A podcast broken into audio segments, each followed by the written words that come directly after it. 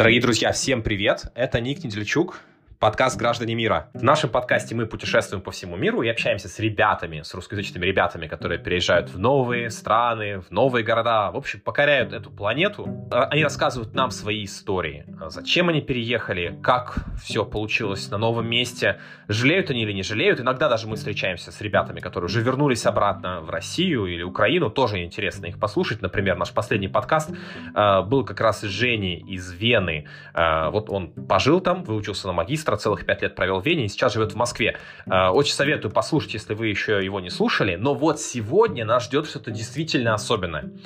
Почему? Ну, потому что, во-первых, так далеко, настолько далекой страна, страны у меня еще здесь в гостях не было. Мы сегодня будем говорить с Аргентиной, и даже забавно, вот мы обсудили с моей гостьей, что у нас даже есть такое небольшое запоздание в скайпе, когда мы говорим. Надеюсь, вы его не услышите, но для нас это очень забавно. Так вот, у нас на связи Аргентина, и у нас э, сегодня очень особенная гостья. Э, ее зовут Марфа, и, конечно же, большинство из нас, скорее всего, ее узнает по знаменитой московской группе в Фейсбуке, которая называется Flats for Friends, потому что я сам и многие из вас, наверное, уже не раз пользовалась этой группой, на нее подписаны. Это одна из самых популярных групп э, и одна из самых полезных точно групп э, в русскоязычном сегменте Фейсбука.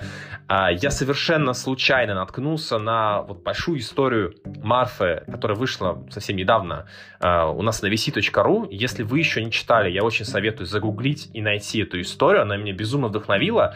Настолько, что вот прямо прочитав, я не знаю, это было где-то за кофе посреди рабочего дня, э, я просто не смог остановиться остановиться. Я тут же нашел Марфу в Фейсбуке, э, написал ей личное сообщение, сказал, вау, у тебя такая классная история, мне безумно было приятно с тобой познакомиться э, и поболтать подробнее э, вот в эфире нашего подкаста.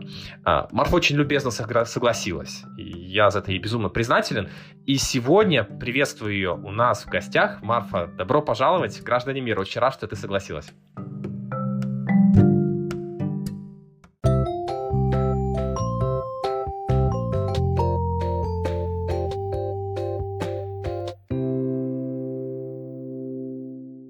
Граждане мира. Привет, спасибо большое. Я тоже очень рада. В общем, история твоя меня затронула сразу по нескольким э, показателям. Ну, во-первых, ты сделал очень крутое сообщество, которое многие знают и которое реально помогает людям решать вот, вот эту вот главную боль с поиском квартиры, будь то для съема или для покупки. Вот. Но второе, э, чем ты меня затронула, ты так же, как и я, переехала в другую страну и до сих пор поддерживаешь связь э, с Россией вот, вот таким образом, таким проектом. Э, давай, наверное, начнем с того, э, что ты расскажешь вообще, где ты сейчас находишься э, и где ты в последнее время живешь. Я жила 9 лет в Буэнос-Айресе, а сейчас 2-3 месяца назад переехала в Барилочи. Это такой... Это как Красная Поляна, аргентинская. То есть а, здесь а, горнолыжный курорт э, зимой, а летом, ну, так, тепло, хорошо, озера, горы вокруг. Сейчас здесь лето. У нас здесь все наоборот. лето, когда в России зима. В этом счастливчике. Да. Это определенно точно. Марфа, а как вообще Аргентина появилась в твоей жизни? То есть это вообще самая небанальная страна, наверное, из которых я знаю. Все переезжают в Европу, там, в Штаты, в Азию. Но Аргентина – это вообще другой конец света. Вот как так сложилось, что ты решила переехать именно туда? Ну, я была уже в Европе на тот момент, и в Азии была. Э, хотелось чего-то такого совсем нового, совсем необычного. Вот. Э, Аргентина. Но Аргентина это, наверное, кстати, самая такая ну, традиционная страна из Латинской Америки, если. То есть, мне кажется, там Бразилия, Мексика, они намного более отдалены от европейской культуры. То есть, если ты хочешь переезжать в Латинскую Америку, мне кажется, как раз такая самая простая страна а, для адаптации это именно Аргентина. Но это я, правда, уже потом поняла. А, а как у тебя, получается, все это вышло? То есть вот ты жила до этого в Москве, и потом бах, я хочу в Аргентину. Как, как, как сложилось? Э, ну да, э, я просто... Ну, ты читал эту статью, там я пишу, что мне всегда в России было очень холодно, особенно на мой день рождения, что день рождения у меня в январе, и никогда не получалось надеть э, платье без колготок. Я по этому поводу очень страдала. вот. И потом я э, узнала о том, что вот в Аргентине лето, когда у нас зима, и мне очень понравилась эта идея. А, я вообще э, считаю, что ну, все в жизни возможно, а, и мне, мне очень нравится совершать такие вещи, которые вроде как невозможны. То есть а, вот ты думаешь, что я родился зимой и никак не могу это поменять, а оказывается можешь. И вот я решила так поменять. Это очень круто сказано. Uh, действительно, я буду это вспоминать теперь. Сто процентов. Um, если говорить вот об Аргентине, uh, вот как вообще там? Я пытаюсь понять. Я никогда не был в Южной Америке, мне казалось, что это совершенно другой мир. Сейчас ты сказала, что Аргентина похожа больше всего на Европу. А, вот ты можешь описать э, свой опыт жизни в этой стране, вот очень коротко, если не знаю, если по-другому сформулировать, э, вот что есть такого в Аргентине, и что ты нашла для себя такое в Аргентине, э, чего нет в России? Ну, кроме климата, потому что мы уже поняли, ты климатический мигрант, я думаю, что многие из нас как раз по этой причине хотят уехать в первую очередь из России. Ну, Латинская Америка, я не знаю, вот э, просто, мне кажется, люди, которые живут на другой стороне мира, они, у них есть какое-то свое представление о Латинской Америке, а у меня оно тоже было. А, обычно оно немного так далеко от реальности на самом деле. То есть люди думают, что там, во-первых, там все время там океан везде, а, пляжи, а, потом а, люди все такие а, либо индейцы, либо негры, какие-то даже племена до сих пор остались, да, э, что за такое, да, э, потом, не знаю, они пьют там коктейли из кокосов, ну, ну, ну, не совсем так. Вот, может быть, в некоторых странах э, э, больше этого, в некоторых меньше. Но вот в Аргентине Аргентина достаточно далека от вот этого представления. Ну, индейцев практически не осталось. Их всех поубивали в свое время, вот. А негров тоже, э, тоже тех, которых... То есть негры вообще в Латинской Америке их тактичнее называть афроамериканцы, да? Афроамериканцы их э, завезли, да, как э, рабов, ну, в Аргентине э, тоже тех, которых завезли, их, их тоже, э, в общем, а, не, не, не осталось. А, так что здесь вообще на самом деле в основном итальянские иммигранты, испанские иммигранты и из других частей Европы, вот в том числе из России достаточно много, а, из Украины, из а, Германии, Франции, Португалии. То есть, если говорить если говорить об Аргентине, э, и вот для человека, который никогда там не бывал вообще в Южной Америке, то есть это что-то очень похоже на Испанию, да, если говорить о континентальной Европе, если я правильно понял. Честно говоря, даже больше, скорее, мне кажется, на Сицилию, ну, или вот на Южную Италию. То есть э, при этом... Очень круто. Да, при этом люди, они, ну, ты тоже вот, да, иммигрант, ты, может быть, заметил, когда общаешься с людьми, которые давно иммигрировали, да, э, например, вот с русскими, они даже вот, они вот иммигрировали, например, в 90-е или в 2000-е, и они, они как-то особенно не поменялись, то ты, ты с ними общаешься, у тебя такое впечатление, что ты смотришь фильм а, 90-х или 2000-х годов, они даже говорят вот эм, этим языком, да, у них, у них нет новых слов, и одеваются они точно так же, вот. И точно так же, мне кажется, произошло с итальянцами, которые сюда вот эмигрировали. То есть э, большинство итальянцев, которые эмигрировали, они в 20-х, 30-х, э, 40-х годах, да. И я когда посмотрела как-то раз э, один фильм, как это по-русски, там «Ладронес де бисиклета», или ladrones de bicicletas, ну, то есть э, велосипедные воры, а, вот, итальянский. Кажется, он 30-х годов. Я смотрю на этих итальянцев 30-х годов, и они вылитые аргентинцы. То есть аргентинцы, они, они как-то законсервировали с ним, э, такие итальянцы 30-х годов, законсервированные итальянцы 30-х годов. Вот это да. А как давно ты переехала? Помнишь, в каком году? Да, в 2012. А, это уже почти 10 лет. Вот еще, если бы на год позже мы записывали этот подкаст, я мог бы тебя 100% поздравить. Мы 9 лет мигрантского стажа, это, блин, это очень-очень много. А, Марфа, а это как-то тебя уже, можешь сказать, изменило или нет? Ты уже стала вот аргентинкой э, или нет? Или ты все еще больше русская? Ну, конечно, да, я об, обаргентинившаяся русская. Бывает, что меня могут принять за аргентинку. Многие еще принимают за бразильянку. Русский акцент похож на бразильский акцент. Это странно, но оно вот так вот. Я казачка, а, то есть я не светлая, да, и кожа у меня тоже не очень светлая, поэтому, в принципе, а, на русскую я вообще никогда не была похожа. Вот, в России то меня даже... Но самое главное, душа, правильно? Душой ты больше уже в Аргентине или все еще в России? Ну, душа у меня русская, да, и она ни, никогда не, не... Мне кажется, душа, она как раз не, не обаргентинивается. А, то, что внутри, оно навсегда остается родным русским, да? Очень круто, да, это сто процентов. У меня на самом деле для тебя целая шкатулочка еще есть иммигрантских таких вопросов, которые я тебе буду один за другим э, доставать. Вот, но, пожалуй, наверное, сейчас я их переберегу, э, сделаем с тобой небольшую паузу, э, и давай с тобой поговорим о группе Flats for Friends, которая э, настолько стала популярной, что, наверное, в России, если вдруг ты кому-то скажешь, ну, вот я, кстати, сделал эту группу, то тебя точно, ну, знают, тебя ассоциируют с ней и скажут, вау, Марфа, вот это ты даешь. А, расскажи нам вкратце вообще, как получилось так, что живя в Аргентине, будучи уже эмигранткой, э, ты вот сделала группу Flats for Friends для Москвы. Ну вот я чувствовала, да, что мне была необходима как-то связь э, с Россией.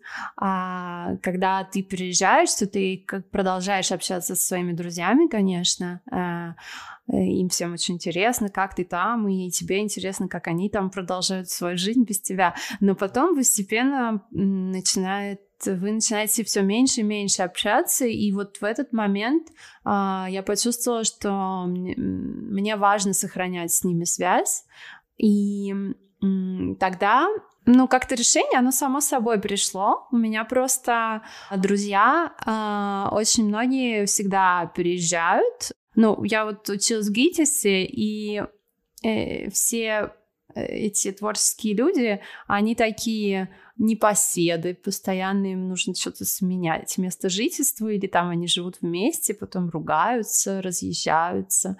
Вот, очень было много там постов моих друзей, типа я вот ищу квартиру или комнату, или я вот снял там огромную квартиру, ищу людей, которые там э, будут со мной э, снимать вместе. А, ну, или у кого-то там есть какие-то свои квартиры там от родственников, например, или еще, а, да, на тот момент мои мои друзья еще никто не купил квартиру. А, вот, но бывало, что вот сдают. И я подумала, а почему бы мне их не объединить в одной группе, и пусть там вот э, все публикуют. И объединила, добавила туда моих друзей, 200 человек, а потом так и пошло, они стали писать, добавлять своих друзей, и это все выросло в такое огромное сообщество. Но был момент, что многие мои друзья мне говорили, что это какая-то странная затея, и почему должно это сработать. Э, вот. Но я их не слушала, а продолжала, продолжала заниматься а, группой. А, вначале вот больше я туда постила, да, то есть если я вижу, что друг мой ищет, я вот делаю перепост, а другой друг там сдает, я тоже опять же делаю перепост. А, вот, то есть вначале я была самым активным а, участником, да, потом уже и э, не нужно мне было этим заниматься, потом уже мне нужно было начать ее модерировать.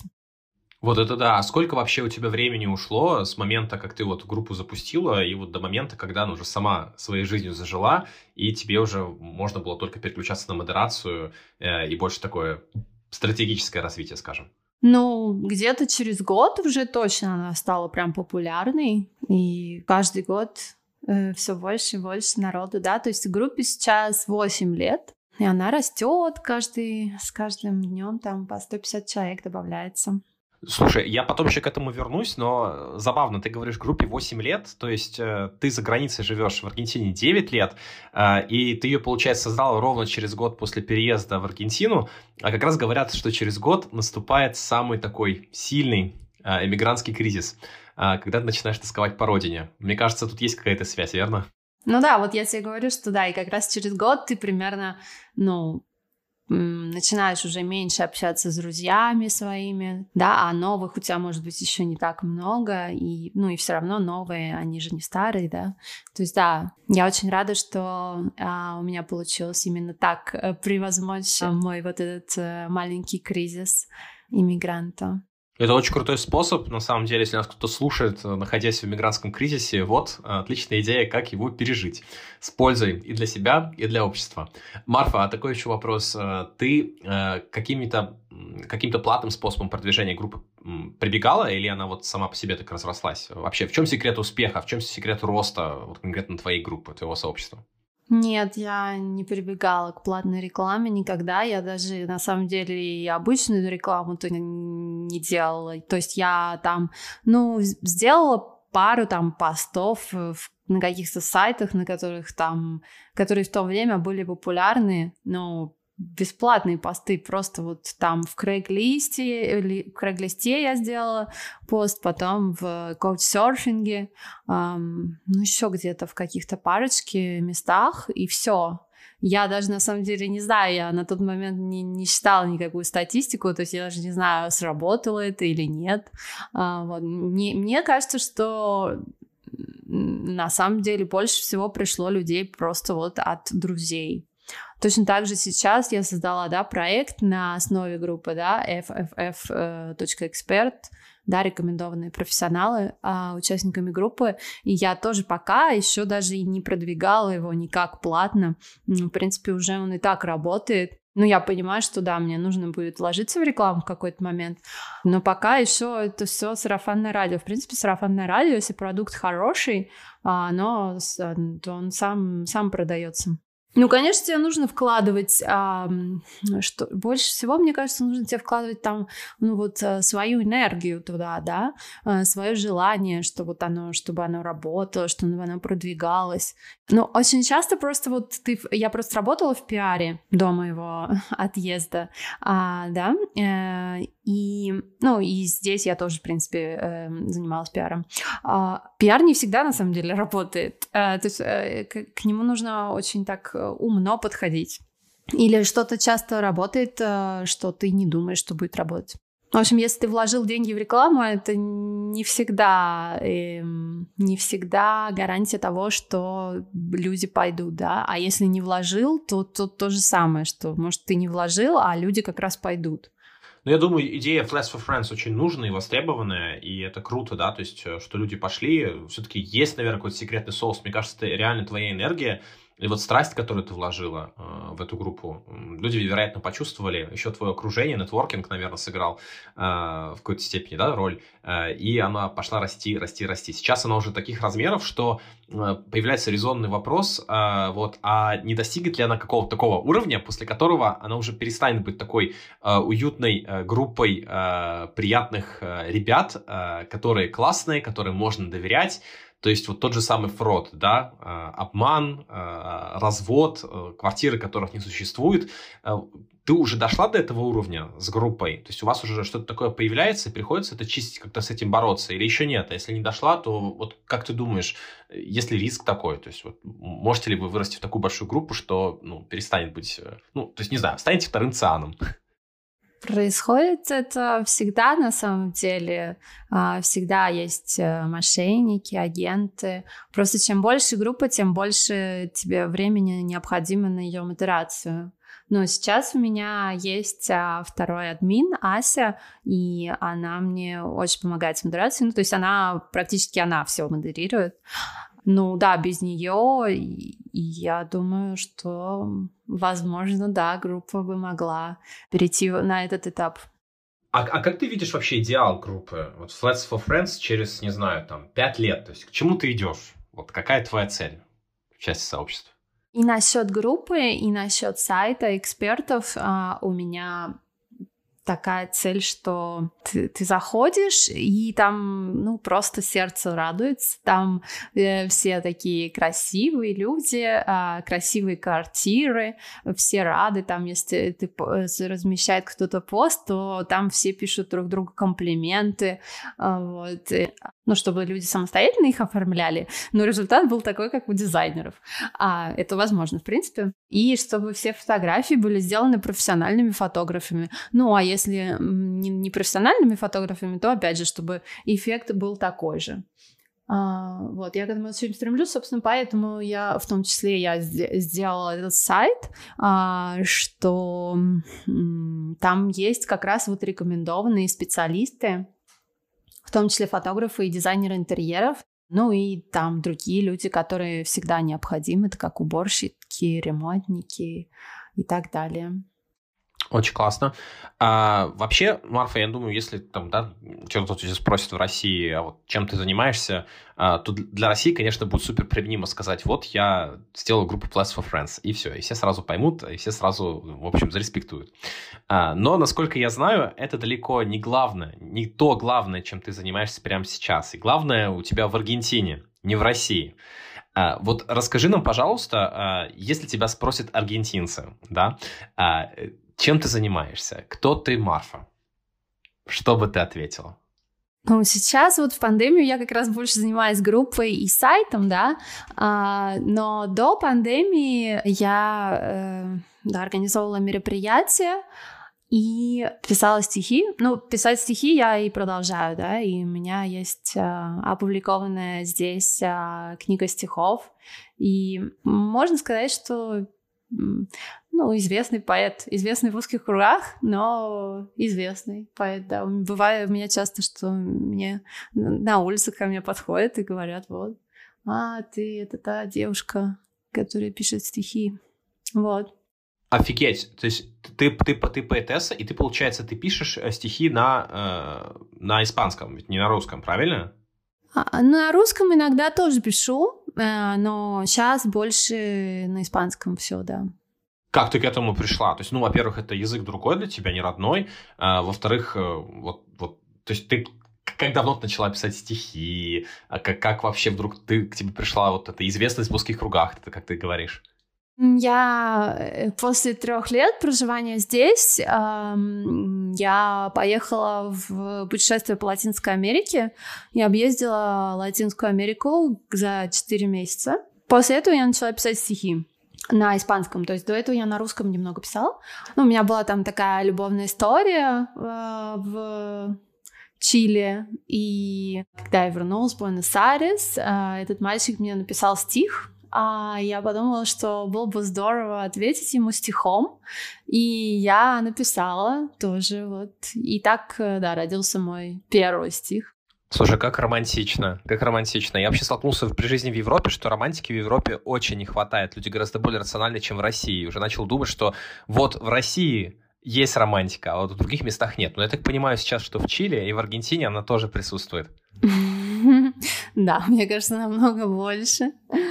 Да, ну вот я начала так постепенно писать эти стихи. И сначала а, никому их особо и не показывала. Потом как-то раз э, тоже опять у меня какой-то был мальчик появился, и он, он тоже там писал стихи и прочитал мне свой стих. И я в ответ ему прочитала свой. А ему понравилось, и вот прям реально понравилось. Я вот по его глазам увидела, что ему понравилось. Я подумала, ну, раз этому мальчику понравилось, то может и другому понравится, и третьему, и четвертому. И я э, написала в один читательский клуб, э, э, поэтический клуб, э, в котором я один раз была, и мне понравилось. И я написала, слушайте, у меня вот есть стихи, может быть, я приду, мы их прочитаю. А они такие, они, я им послала там парочку, они такие, вау, вау, классно, да, давай, конечно. Вот, пригласили меня, я очень боялась. То есть это было... Э, мне кажется, если бы я в России пошла читать, мне было менее страшно. Тут просто ты вообще в другой стране, это не твой язык, А, вот. Да, я так боялась, что у меня голос сел. И я пошла в больницу, и мне там выписали какие-то антибиотики. Э, стала пить антибиотики. Голос вроде появился, но мне было так страшно, что а, я купила коньяка. А, вот. И, в общем, пила эти антибиотики вместе с коньяком, чтобы отважиться. Вот. Ну, прочитала, а, да, всем понравилось, ко мне сразу стали подходить люди и говорить, как им понравилось, что они хотят купить книгу и хотят снять видео, еще там что-то, и я подумала, ну, наверное, действительно что-то есть в этих стихах, и так я, так каждый раз э, так э, все больше и больше а, ко мне подходил людей. Однажды ко мне подошел вот издатель. Так я издала книгу. Вау, то есть у тебя есть целая книга, ты уже автор, получается, изданной книги. Да. Ну, вообще дикий респект. Э, моя детская мечта, просто для меня это вообще очень особенная тема, издавать книги, писательство э, и стихи, поэтому я прямо крепко тебе жму руку на расстоянии. А, а, а вот скажи, э, поэзия в Аргентине, она как популярнее, она трендовее, чем поэзия в России или нет? Мне кажется, здесь она более популярна. Эм, в России она вот сейчас, я смотрю, тоже становится более популярной. Но здесь, да, здесь э, очень много поэтических всяких э, мероприятий, и люди такие, они более, да, более сами, более поэтичные. Вот э, много людей, которые пишут стихи, ну, даже для себя, да, нет ничего зазорного, да, в этом, чтобы быть таким романтиком, писать их там, может публиковать в своем инстаграме, да, в России как-то, может быть, э, это выглядит не очень серьезно, а, вот, а и если ты не пишешь как Бродский, то, то тоже как-то вот зачем же тогда, если не как Бродский, да? А вот, и, а если бы Бродский родился чуть позже, в наше время, да, он бы, наверное, же не писал как, как тот Бродский, он бы писал как другой Бродский, да, но, но никто об этом же не думает. Да, здесь, э, здесь вообще люди, да, более открыты к любому виду творчества и, и, и меньше вот оценивают, э, да, а, и сравнивают, да, с великими. Может быть, потому что и великов, великих еще не так много было, да, страна такая молодая. В России ты тоже, получается, э, ты писал на русском стихи, но пока что еще не издавалась. Как тебя можно прочитать по-русски или по-испански? Ну, я вот сейчас могу прочитать. Если понравится, тогда можете продолжать. Вот это да. Мы внимательно слушаем. Спать со светом не страшно. Страшно некрасиво спать со всем светом. Спишь со светом, расходуется электроэнергия. Спишь со всем светом, чья энергия расходуется? Твоя. Спишь со светом один или с игрушкой, со всем светом в объятии. Кого? Без понятия. Мне бы проснуться, мне бы вернуться в детство. Спать со светом или с тьмой, но одной. Мама говорила, плохо спать с тьмой мужчин. Мама далеко, а тьма рядом. Мама говорила, девочка моя, спи со светом, да не совсем. Не совсем поняла я маму. Мама, я сплю с красным светом модема. Мама, я сплю совсем белым светом. Мама, я кончу плохо? Очень может быть, зато всегда сможешь кончать, сказала не мама, а баба Яга из-под кровати. Будешь спать одна, когда станешь мной, прибавила она. Но я больше не буду, я буду хороший, к мужчинам недобрый, буду спать, просто спать по ночам, пока не придет волчок и не покусает бока. А пока спи, моя радость, усни. Уже рассвело, петухи поют, люди встают на работу. Мне очень нравится. И твой голос еще просто волшебно. Спасибо. Скажи мне историю этого стиха. Как ты его написала? Как это было? Ну, я не очень помню, честно. Но у меня есть эта тема такая, что отношения с моей мамой, а, они такие очень интересные. Вот. И, в принципе, многие мои стихи на эту тему и на тему того, что от тебя ждет общество, э, да, или там твои родственники, э, и что, э, что ты им не можешь этого дать. Может быть, и хочешь, но но вот э, сложно. А, сложно быть такой дочерью, которая мама хочет, чтобы ты была. Это общая проблема вообще для многих, мне кажется. Наверное, в нашем обществе постсоветском она вообще еще более острая, потому что слишком, ну, у многих людей родители такие крайне консервативные. В Европе как-то и в другом мире, да, как-то попроще с этим, да, вот, но для России, мне кажется, это должно быть такой проблемой.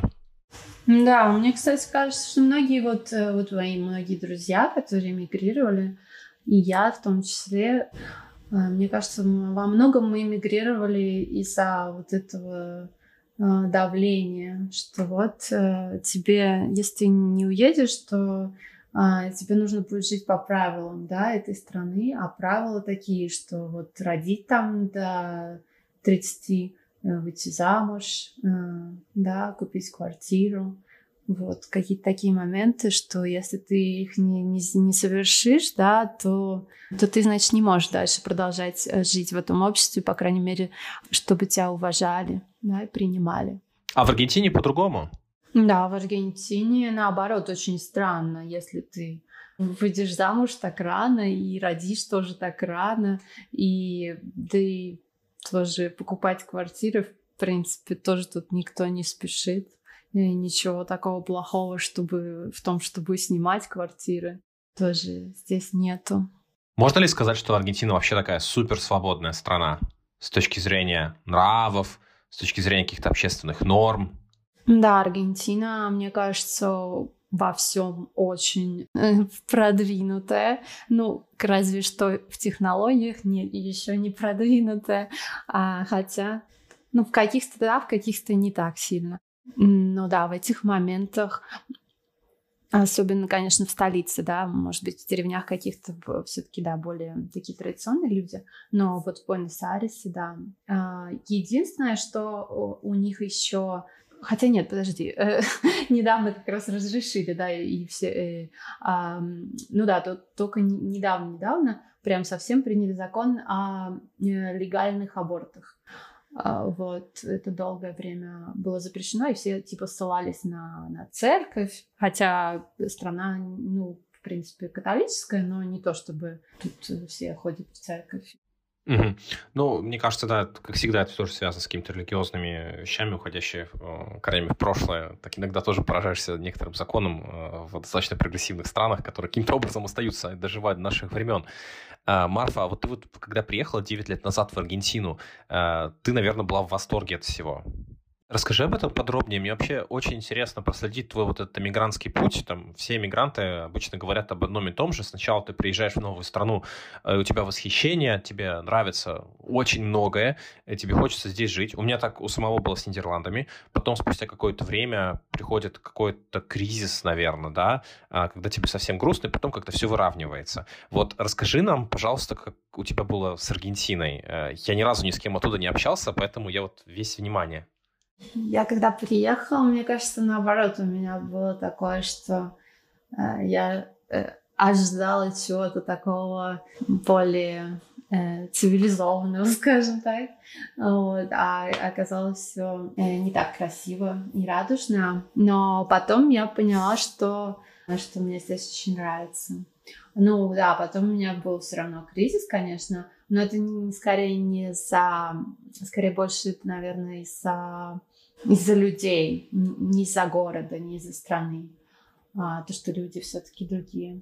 Да, я просто приехала и поехала на, на автобусе из аэропорта. Здесь, в принципе, на автобусе из аэропорта никто не ездит, потому что он идет там 4 часа проходит по всем деревням, вот, и все такие бедные эти деревни, такие трущобы, вот, и я, я как-то была в шоке, вот, 4 часа ездить по всем этим деревням, вот, и потом еще тоже приехала и, ну, заселилась там в свою комнату, в, по, которую сняла по Airbnb, и парень, который тоже там жил, снимал, сказал мне, что отвезет меня в, в кафе, потому что не работал интернет в доме, вот. И, но за, до этого мы там зайдем на рынок.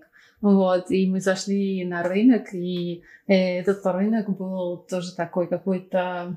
Ну, в общем, это было как попасть в какие-то 90-е. И тоже это все меня очень поразило. Потом меня привел в, в Starbucks, и вот тогда я почувствовала, ой, ну все, и наконец-то я в каком-то цивилизованном месте. Как, как ты вообще адаптация проходила в конечном итоге? То есть есть Starbucks, есть какая-то, какой-то кусочек цивилизации, насколько я понимаю, в Буэнос-Айресе, но при этом есть еще и трущобы, и какие-то бедные кварталы, которые окружают тебя. А, как, как ты вообще привыкала к этому совершенно новому другому миру? И сколько времени у тебя ушло на то, чтобы вот почувствовать, что все, я принадлежу Аргентине, это моя страна, а, и я хочу строить уже всю свою жизнь здесь? Три, три года, я думаю, что я привыкала к этой стране, и а, да, через три года уже начала чувствовать себя здесь как дома. К вот этому контрасту, и а, я думаю, что привыкаешь достаточно быстро, то есть ты просто а, делишь э, город на две части. Э, та часть, э, в которой ты можешь находиться, жить, ходить, гулять, и та часть, в которую лучше не ходить, ну, или можно ходить, но быть очень осторожным и не ждать, что там произойдут какие-то приятные... Ну, в общем, быть, быть на чеку, скажем так. А что стало самым главным таким фактором, э, что помогло тебе принять и полюбить Аргентину? Вот такой, какой она есть. Ну, здесь я всегда чувствовала себя свободно и чувствую. И это чувство мне, мне дико нравится.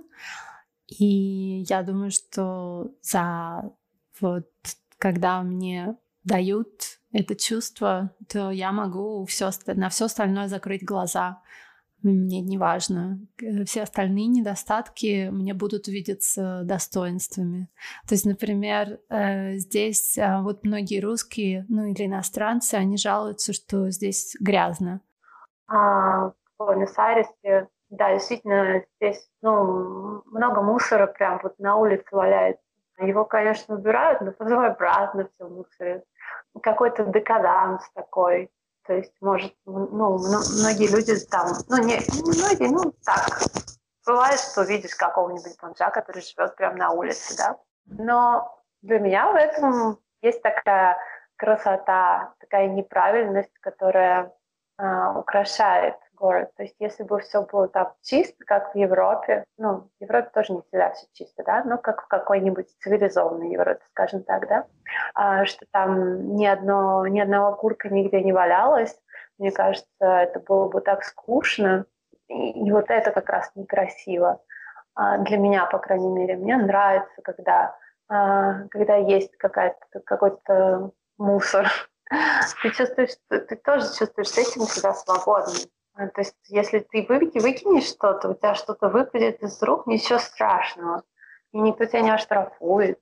Вот, как-то... Потом, не знаю, я вот выросла в 90-е, и здесь иногда я реально вот чувствую себя в детстве очень часто. И, в принципе, а, это такой парадокс, да, потому что вроде в 90-е как-то ведь было очень нестабильно, да, а, а вот я когда ощущаю себя снова в этих 90-х, то мне как-то более комфортно, потому что мое детство было такое, да. Ну, понимаю тебя. Ну, это вот свобода, э, конечно, для тех, кто ее ценит, э, я думаю, это основное чувство. Главное, что ты должен чувствовать.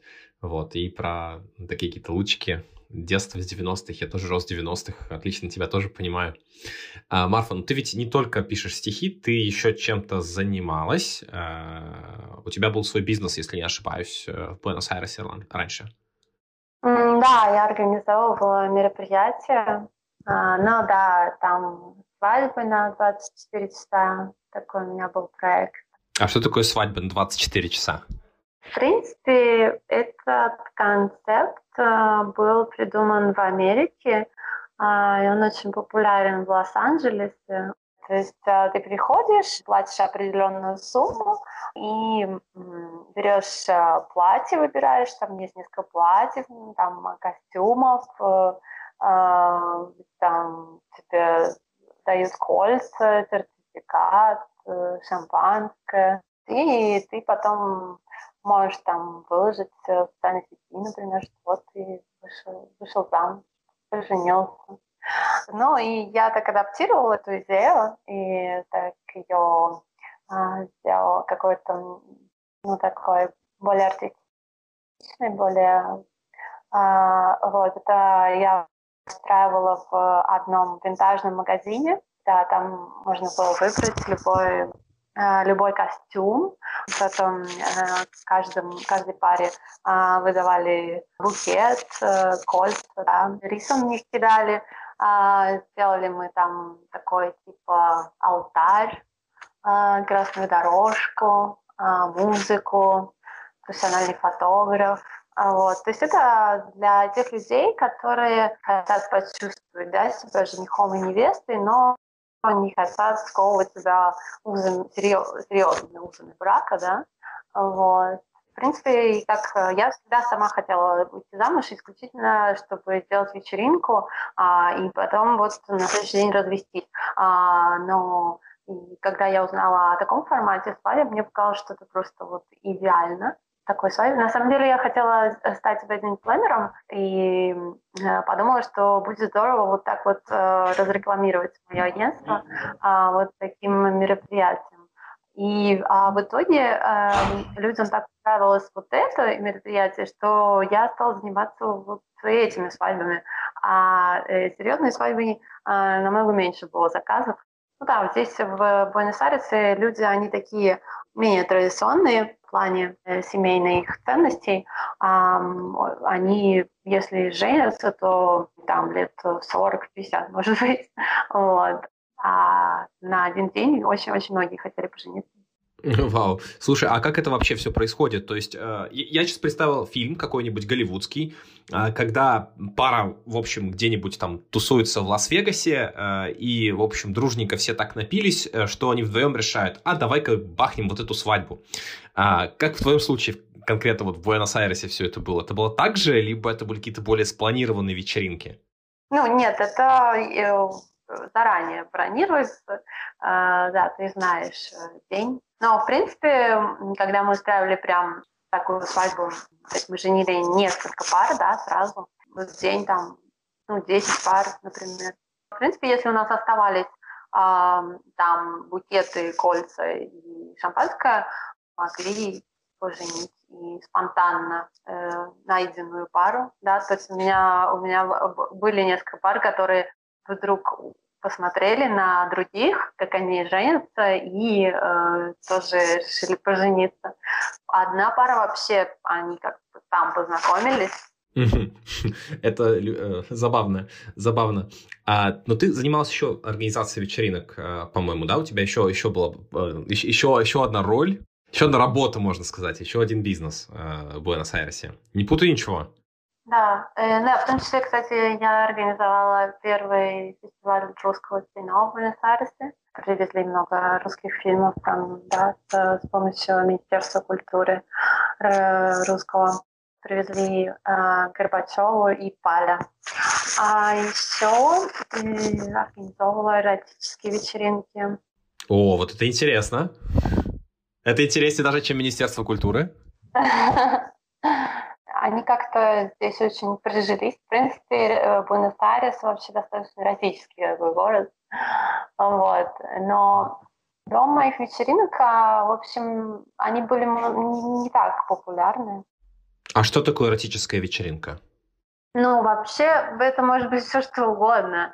Ну, я начинала с того, что это были просто тематические какие-то представления. То есть каждая вечеринка, она была посвящена какому-то виду искусства. Ну, вот, э, да, например, а, один из самых успешных, одна из самых успешных была, да, эротический стендап. То есть я позвала всех там известных стендаперов, э, но э, попросила, чтобы вот в эту ночь они читали, а, рассказывали, да, истории только связанные с сексом, да, эротикой. Вот, а потом, в принципе, я начала делать частные э, эротические вечеринки, и там просто уже, ну, люди мне говорили, что они хотят, а, вот, и я просто находила исполнителей, да. Например, чтобы лучше понять, чтобы лучше понять. Ну, это, это было в основном BDSM-вечеринки, люди из этого сообщества. Вот. Э, в Буэнос-Айресе BDSM-сообщество в основном состоят э, люди такие из высших слоев населения, и у них, да, достаточно много денег и много разных фантазий, которые они хотят воплотить. Но при этом они, да, достаточно, может быть, э, традиционные. Хотели. Ну, они, например, всегда хотели, чтобы там а, была какая-нибудь, э, были какие-нибудь э, девушки, которые играют на разных инструментах а, голышом, пока они там пьют шампанское, да. Ну, или там они хотели, чтобы ну, там были шиба, было шибари, например. Слушай, ну, на самом деле, вот выйти тоже на таких, э, э, скажем, людей из высших слоев общества, э, думаю, достаточно сложно, эмигранту в первую очередь. Вообще с тобой сегодня общаюсь, э, и вот смотри, э, ты пишешь стихи, замечательные стихи, мы в этом убедились, э, и на русском, и на испанском. У тебя есть признание на испанском даже языке. Э, ты организуешь вечеринки, разноплановый у тебя бизнес, да, свой. А параллельно ты ведешь э, одно из самых полезных сообществ Москвы, мне кажется, в Фейсбуке. Вот. Столько всего крутого за 9 лет жизни за рубежом. Просто э, я много общаюсь э, с мигрантами, э, и это вечная наша проблема. Найти себя и реализовать. Ведь э, если в России тебе сложно себя реализовать, это твоя страна. В другой стране, как правило, это еще сложнее. Вот ты прям всего этого добилась, э, ты на самом деле большая молодец, вот комплимент от э, чистого сердца. Э, хочу просто сказать, что такие люди меня очень вдохновляют. Э, тебе вообще больших э, успехов э, по всем направлениям. В завершении нашего разговора э, я, наверное, еще задам тебе несколько вопросов, э, которые вот тут прибереглись. Э, вот э, чему ты научилась у аргентинцев, например? Расскажи, вот что есть в Аргентине такого, что вообще ты там смогла сделать а, такого, чего бы ты вообще не смогла в принципе сделать в России для себя, как ты считаешь? То, что э, здесь э, достаточно быстро приняли мои стихи. И, да, в России я думаю, что такого бы не произошло, по крайней мере, так быстро. В аргентинцах мне нравится, что они, э, они, они умеют ждать, здесь а, вообще а, время, оно как оно по-другому идет. Оно, наверное, скорее плывет, чем летит. И здесь э, не принято, чтобы все было быстро, как в России. А здесь э, для, для, каждого, для каждого действия есть э, свое подходящее время. И пока это время не придет, э, этого не произойдет. Они по-своему бесстрашные. И мне это их бесстрашие очень нравится, и я вот тоже ему учусь постоянно. То есть русские, они тоже, да, бесстрашные. Они ну вот, э, да, там они могут э, переехать на другой конец света, а, там они не боятся ночью ходить там по каким-нибудь темным улицам, да, а что мне будет, я русский, да, вот, это мне вот русских очень нравится, да, но вот аргентинцы, они не боятся завтрашнего дня, если да, если русский, вот он все-таки просчитывает что-то и думает, и рассчитывает на, на то, что он сделает завтра, эм, а аргентинец, он, он обычно не, не очень думает о последствиях. Ну, как-нибудь там что-нибудь разрешится. Здесь обычно никто, ну, все ставят машину, в общем, куда можно ее поставить, куда ее можно впихнуть. И никто не боится никаких э, штрафов. Ну, в принципе, штрафы не очень высокие, но вот в России все-таки как-то больше, да, э, соблюдают закон. Здесь как-то так. Это здорово. Ну, в этом есть шарм определенно. Я слушаю тебя сейчас очень внимательно э, и визуализирую сразу все, особенно находясь в Москве здесь, в 10-градусный мороз, э, когда снега здесь уже даже типа колено по пояс, э, я реально с большим удовольствием визуализирую Аргентину, так как ты рассказываешь. Еще один вопрос, наверное, напоследок, уже самый последний на сегодня, он будет необычный. У Людмилы Урицкой есть повесть, называется «Веселые похороны». Ты вот, там есть персонаж, который коллекционирует иммигрантские сны. Но при этом у всех один и тот же сон. Э, вот расскажи про твои мигрантские сны, было бы очень интересно. Да, у меня есть а, один сон, который мне снится часто. И это город а, такой похожий на Венецию, то есть а, там каналы, э, мосты.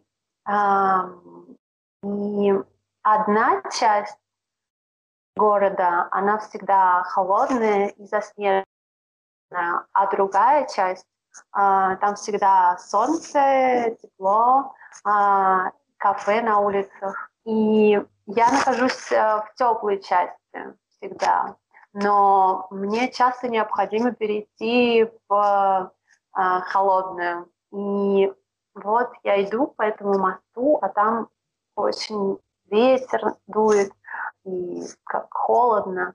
Вот, я очень часто забываю пальто, и, мне очень холодно, и я никак не могу прийти. Вот, а если я оказываюсь вот на той части, а, то э, у меня есть страх того, что я не могу вернуться. А еще там прикольно, что там, а, ну, прям, прям у моста стоят люди, которые торгуют всякими вещами, вот, и э, торгуют на зимней стороне всякими фруктами, а на летней стороне всякими там носками вязаными. Вот, ну, то есть э, это, видимо, такая символизирует, да, мою жизнь в России и жизнь здесь. То есть э, рецепт счастья для тебя – это в объединении вот этих двух частей города, холодный и теплый летний, э, и ты, можно сказать, действительно гражданин мира, гражданка мира, и тебе хотелось бы э, жить и там частично, и там, объединить это все в себе. Да, я думаю, да. Вообще мне очень а, близка концепция Персифоны. Летом в одном месте, а зимой в другом месте. Да, э, на с мамой и с мужем. Вот это, это очень близко мне тоже. Думаю, к этому пришел после трех лет иммигрантской жизни. Марфа, огромное тебе спасибо за то, что нашла время а, со мной поговорить. Э, я, честно, искренне насладился разговором с тобой. Э, для наших слушателей я с удовольствием оставлю ссылочки на твои соцсети, чтобы они при желании могли тебя найти, э, подписаться. Я с удовольствием на тебя подписался, буду в дальнейшем следить за твоими успехами. С нетерпением ждем окончания пандемии и надеюсь, сразу после этого ты